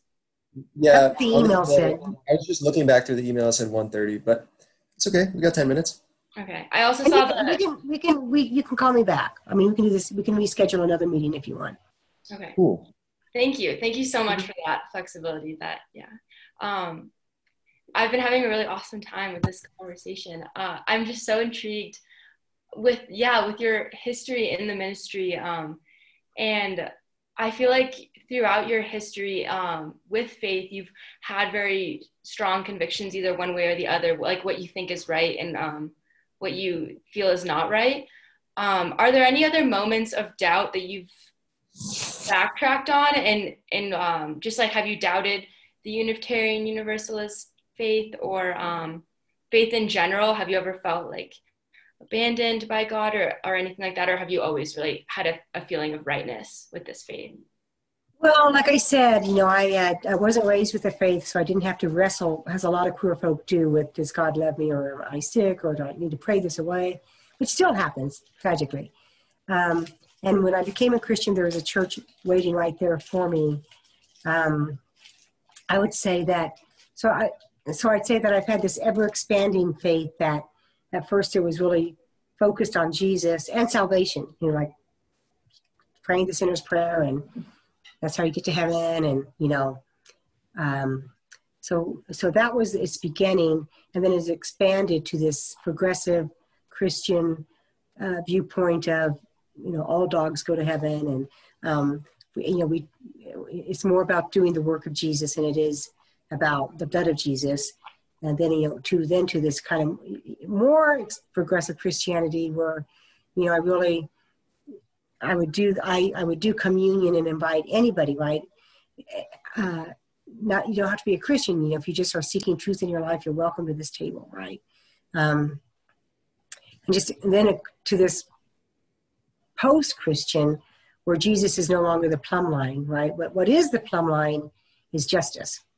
Um, that's the plumb line of my faith, uh, and and justice can be found in in many more faith traditions than just Christianity or just in the life of Jesus, right? So, um, so now I, I don't really actually believe in a God. Um, I believe um, that there's something something more that calls us to our highest self, and maybe that's just the evolutionary impulse that caused us to go to land, right? And then caused us to walk upright, and then caused us to to recognize how fire can be built, and then caused us to create GPS, right? And that the, we, we have within us, and we're here because we have within us this evolutionary spark that always calls us to something more. So I feel like there's this something more, and it may be just that evolutionary spark that calls us to our highest self, but that we share in common. Um, and uh, I, and I believe that all religion is metaphor. That in every age, people have asked themselves the big questions: Where do we come from? What happens when we die? What happens to bad people? Um, and in every age, we've answered them differently, which is why we have so many religions. And even within Christianity, we have so many forms of Christianity. Just even on the topic of baptism alone, right? Lutherans and Catholics, you have to get baptized early as an infant, or you won't go to heaven when you die. You'll just be in some like limbo, purgatory kind of thing. Baptists say you don't get baptized till you're 13 and you reach the age of reason. You're protected until then because you don't know any better. Um, German Baptists say you get baptized being dunked three times in the name of the Father and the Son and the Holy Ghost. On the third time it takes. Pentecostals believe you can only get baptized in the name of Jesus, and if you get baptized any other way, you're going to hell. So even on the topic of a very common Christian belief of baptism, there's so many different stories about it because people find meaning in different ways. And we, even today, religions are still being created or adapted or tweaked because it, those answers aren't the same. They don't work the same. So every religion is a, is a metaphor for people's response to those big questions. There's nothing wrong with that. Um, it's just that um, what I so what I've come to realize is that my faith is uh, is rooted in in my my questions are rooted in justice. So it's not where did we come from, or what happens when we die, but who is missing at the table, and how can I get them here, mm-hmm. and how am I living in privilege that in some way supplants somebody else's rights to a just life. So I have different questions now. Mm-hmm. Yeah, that makes sense. Um, I, like I said, I have a lot more questions, but I think I should probably give you a break before your next um, appointment. Um, so uh, thank you so much for arranging to meet with us a second time. Um, yeah, I'm so sorry about that mix up with the email beforehand. Um, but yeah, um, really good that we can finish this off because I definitely have a couple more questions that kind of just like popped up throughout the interview. Um, only like a couple more, like two or three, and then yeah, we can talk about anything else um, if you need. Um, let's see. So the first one that I wanted to start off with, sorry about that, um, was uh, you said that the queer communities that you were a part of when you were younger were formed more out of like necessity or even survival, um, but now LGBTQ people in general are more accepted. Um, so I guess I was just wondering, is there still a cohesive queer specific community that you identify with in the Springs, or is your community more of just generally progressive people um, or people in your church? Right. So I will say that there is a generally cohesive queer space still for young people coming out, at, and that's at the Inside Out Youth Services Center, uh, where I think they um, have clients from uh, 13 to 22. So that's still a really great cohesive space for young people coming out because tragically it's still an issue for some families, right? But for um, for uh, other just regular adults, I would say um, that you know we have our own just our own friendship circles. I've been here 27 years, so I have a friendship circle of queer folk that I hang out with, right? And a lot of um, queer folk are involved in um, the Democratic Party. So the El Paso County Dems, El Paso County Lady Dems, you know, that there's, there, they, uh, the Sierra Club, the, the Sierra Club has a gay and lesbian kind of subchapter. So I think a lot of queer folk now kind of tend to affiliate more broadly with people who share their common goals and values rather than sexual identity. Mm. Okay. Yeah, that makes sense. Um, yeah, and then um, have you ever faced prejudice specifically as a lesbian reverend, either in the school of ministry or throughout your career? And I know you like your other churches and things like that. Obviously, my my churches are fine. Uh, MCC was a queer Christian church, and Unitarian Universalism is um, is very open and diverse. Has a lot of queer ministers. Uh, trans ministers. Um, it just is very open. There was one time, however, uh, when I was still with MCC, and I got this little postcard in the mail that said, you know, October is Pastor Appreciation Month. And so during Pastor Appreciation Month, the Navigators at Glen Eyrie uh, has a special appreciation to pastors. We're having a, think it was like maybe three night retreat there at the Navigators. Beautiful, beautiful place and um, uh, and also they would have a preaching professor come in from this uh, seminary in, in, Dallas, Texas, to do little workshops. But it'll be like you know prayer time and fellowship time. So I signed up. I'm like that sounds cool, and I I put that I was a woman to make sure that I would be with a woman minister. I got there. It was 35 white men, one black man, and me. And wow. these, I'm driving into this the, the navigators it's it's it's kind of close to a garden of the gods. It's just a beautiful lovely space. Um, i thought to myself do i need to tell them i'm a lesbian? Because really i want this to be a retreat. And it was it didn't matter. It was just the fact that i was a woman. And these men were so angry they were so angry that i was there and we had this opening prayer circle we're all like holding hands and these men are saying things like, Thank you, Father God, for these godly men that you've called to preach your word, Father God. It was horrifying. Nobody would sit with me at meals, even. I literally sat by myself at meals. Um, after that first little prayer time, I just used the prayer time. I just went hiking uh, and let them have their own little man space. I figured they needed to confess pornography or something, you know. But um, I did go to the preaching classes, but it was I was shocked. Um, I mean, the Navigators is a conservative Christian organization, but evidently they didn't check the gender of the people they were mailing these postcards out to. so, in my ministry, that's really the only time that I've I've experienced uh, discrimination, um, and that was mainly more for being a woman, let alone a lesbian. Do you consciously avoid those spaces, or you just find yourself in your specific faith, like not really in those spaces? Um, I'm not in those spaces, particularly as a Unitarian Universalist. However, when I was with MCC, Focus on the Family always had a pastor's appreciation luncheon, and I always went to that. And we sat at these big eight top tables, and you know you had to introduce yourself. And how do I say I'm Nori Rost, you minister at uh, Pikes Peak Metropolitan Community Church. That's a queer Christian church, and then there'd just be this silence. But I would kind of push my way into those spaces as having a valid right to be there. So, uh, but now as a Unitarian Universalist, um, not so, uh, it's not Christian, so I don't find myself uh, needing or wanting to access those spaces. Um, and then in terms, I guess this is a connected question, but um, not necessarily with being a leader in your church, but just uh, in your day-to-day interactions around Colorado Springs, are there any misconceptions, or with your family too, are there any misconceptions with being both religious and also a member of the LGBTQ community? Is that ever something you ha- find yourself explaining to anyone? Um, it happened more often when I was uh, with MCC as a Christian. Uh, and, and I would also do like a lot of panels. I'd go to UCCS, and I think maybe Colorado College uh, back in the day, and do a panel on uh, Christianity and homosexuality, you know, and explaining how the two could go hand in hand.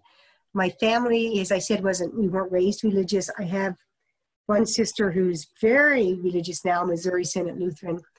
Um, but in the early days, when I'd come home for a visit, they were all afraid I was going to say the G word, and it wasn't gay; it was God. so, um, yeah. So they, you know, they don't, they, they, I don't think really have any concept of who I am and you know what I do. They know I'm a minister. Um, they know I'm a, an activist, but you know, I'm the baby of the family, so I don't really get a lot of um, attention from my family. They, you know, you, your family listens to you as they see you. So my family listens to me as the baby of the family, right? So.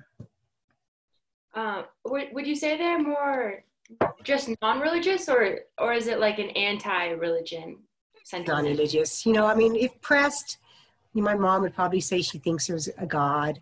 Mm-hmm. Um, but it's just never been a focal point for my family. Mm-hmm. Except for this one, my oldest sister now, who's very conservative.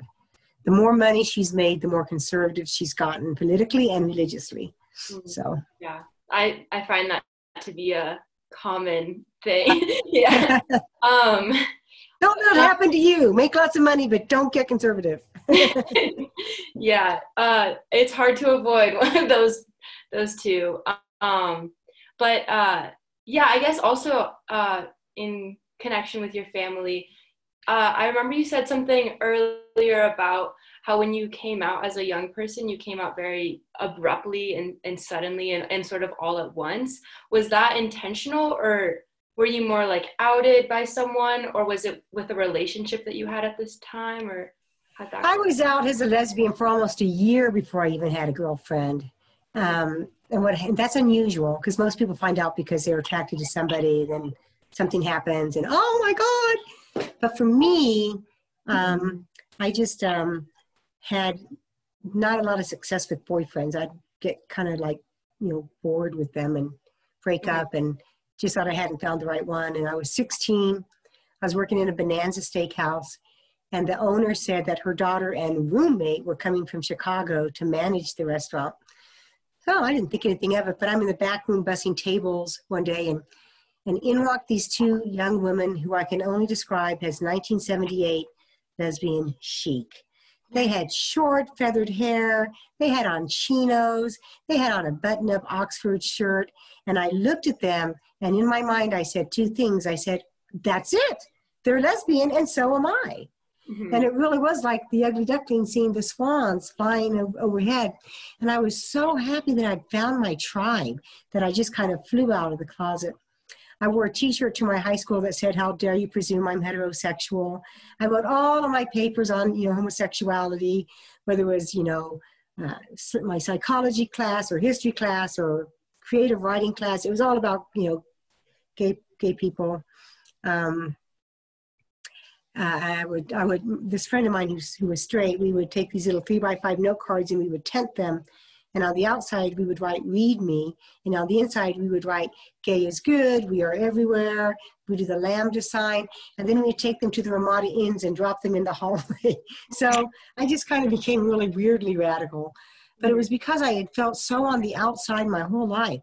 And it was as if suddenly the kaleidoscope shifted and I could see clearly where I belonged. And so I was super excited about it. And I didn't have any religious, you know, baggage to deal with.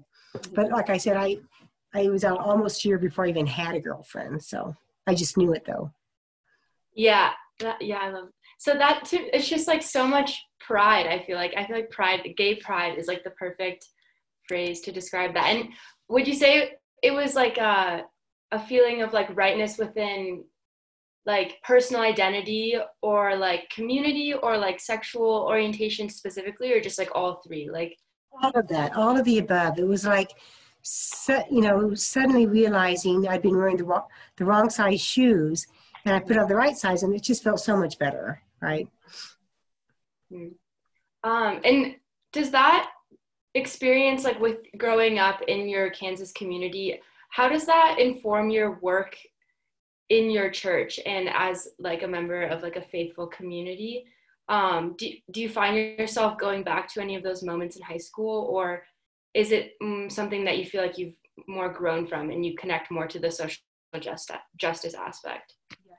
I definitely connect more to the social justice aspect. And what probably, uh, what I probably, uh, what the, the, influence from my childhood that probably influences me the most is our socioeconomic situation because we were very poor. We were working poor. My mom was on welfare for a period of time, you know. So, um, so I never forget my common roots, my working class roots, my working poor roots.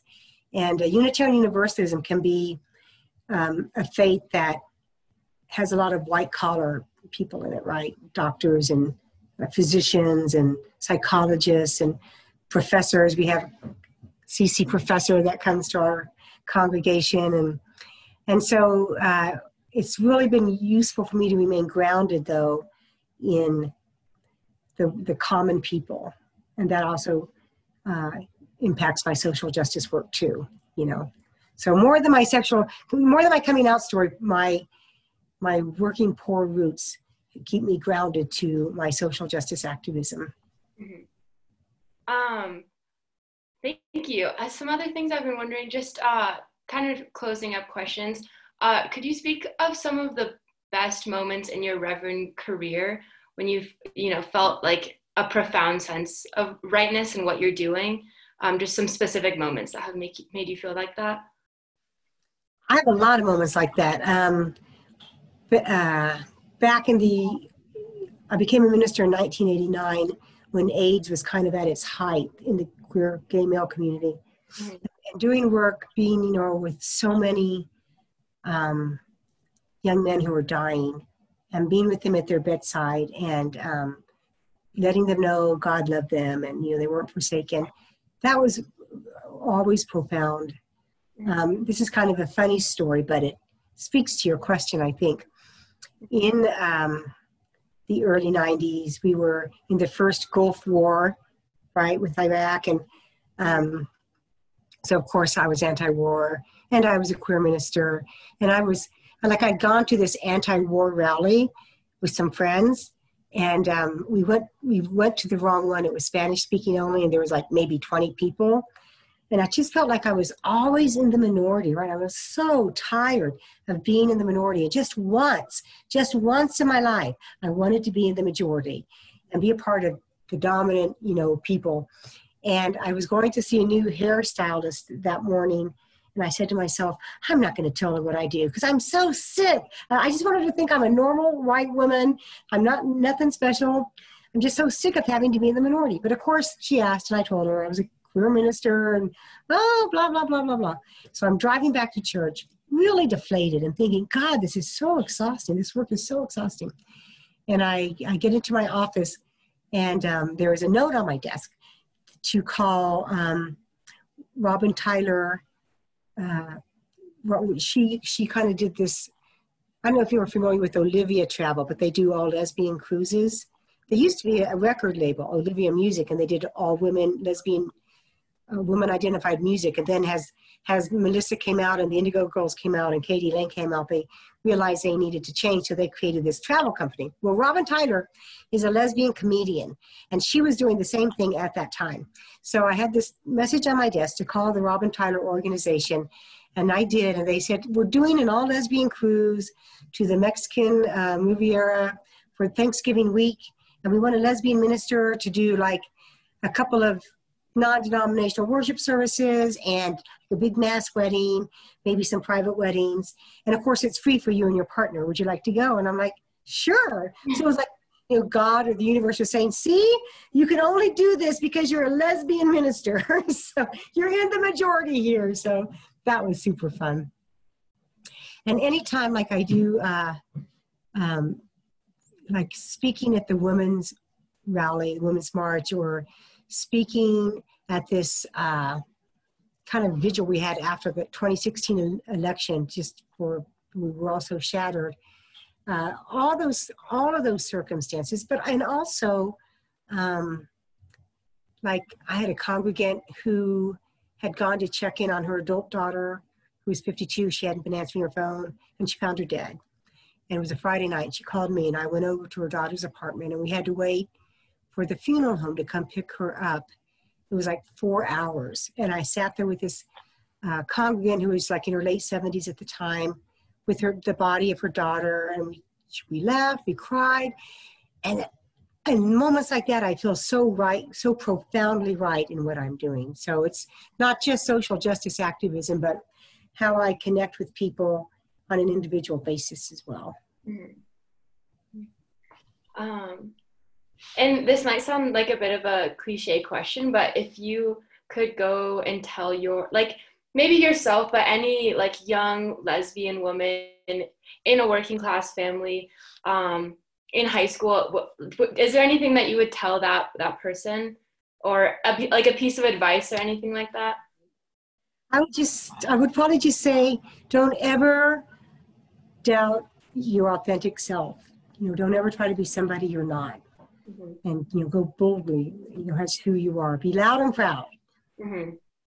um, and then throughout your your whole journey your career and your life is there anyone that like you've really tried to emulate in terms of your work or really looked up to on a spiritual but also like a personal level um, i would say that uh, it's not anyone that you would know but there's this minister uh, Jim Mitulski, he was the minister of MCC San Francisco.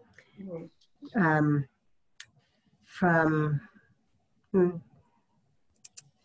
maybe 1985 to 1995. Mm-hmm. So he was a minister of a queer church in San Francisco during the height of the US AIDS years. And they lost over 500 members in that time to AIDS.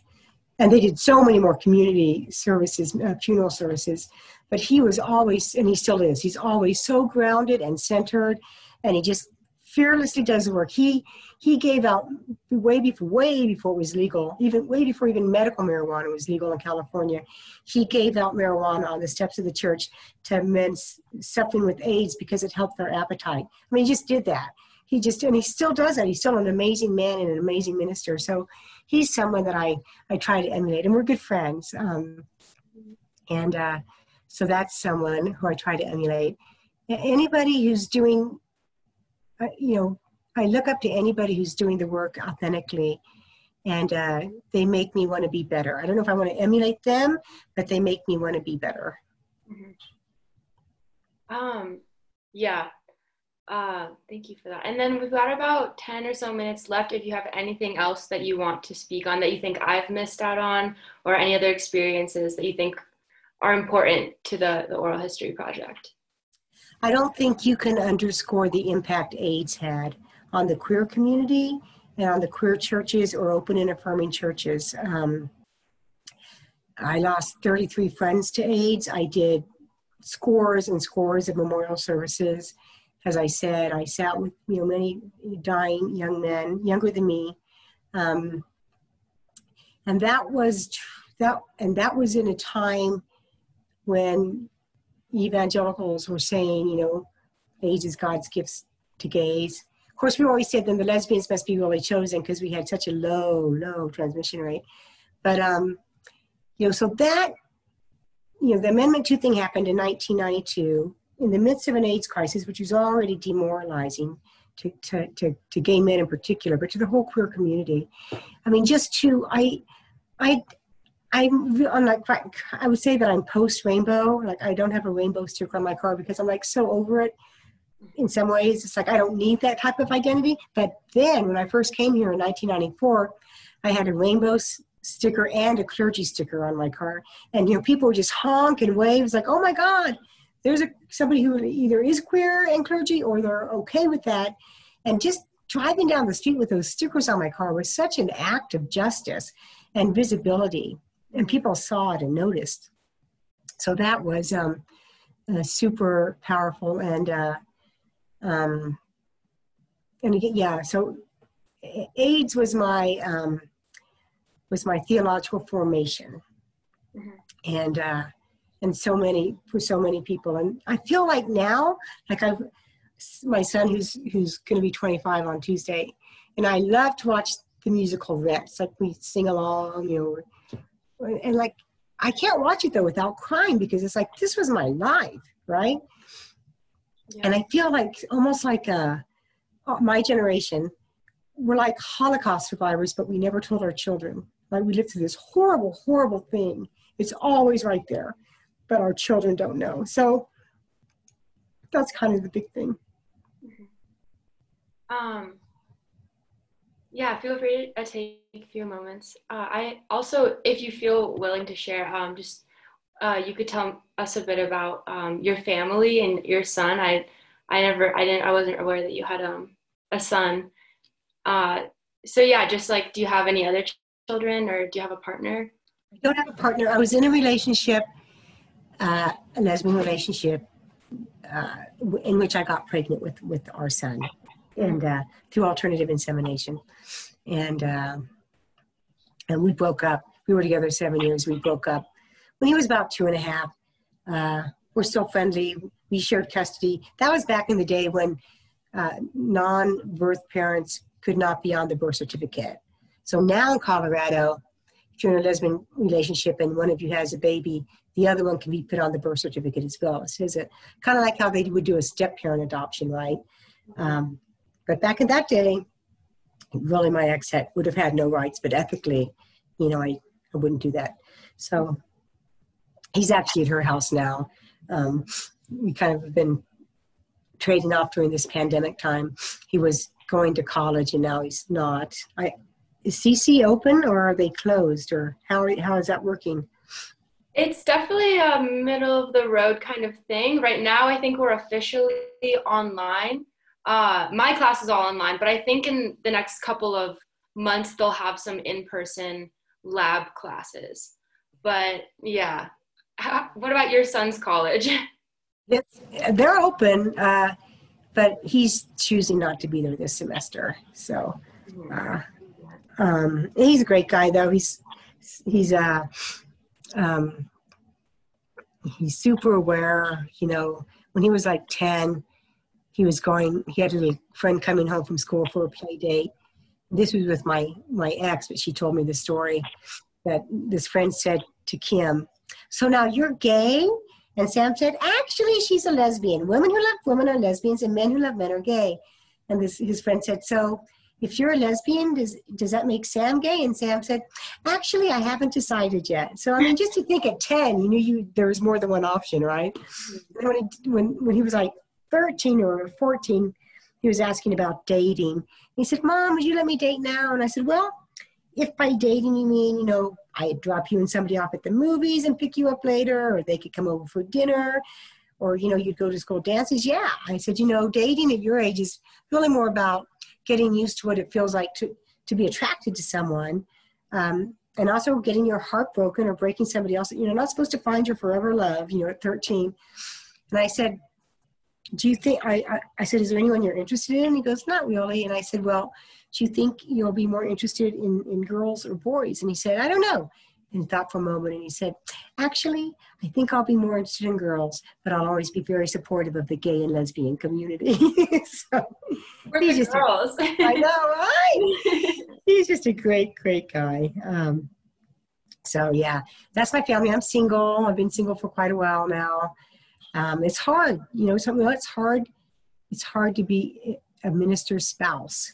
Mm-hmm. Uh, it's just it's different and from any other job and like the weekends aren't free and there's evening meetings or there's emergencies where you might have to leave a, a party or an event you know and so it's always been an issue in my relationships me being a minister so um, i mean i've dated throughout the years but not anything you know serious so mm-hmm. Do you are your partners generally part of the church as well have, like historically have have they also you know been a member of the same faith, or is that also kind of a difference between you two? Um, so, when I became a minister, I was in a relationship with a woman who didn't know I was going to become a minister, and so she she was a, she had been a part of the church, and then we broke up.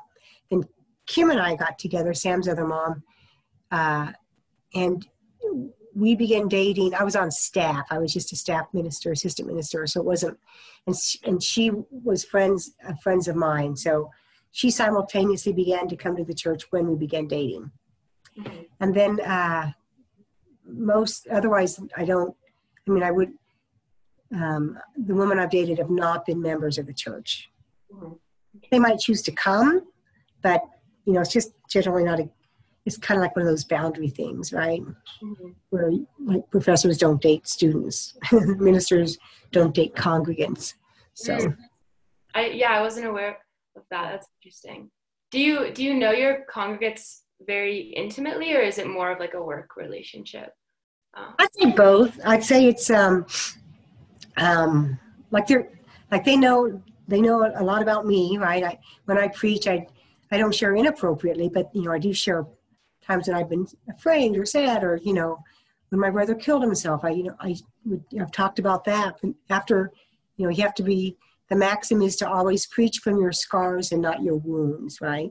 Because you, you want them to take care of you.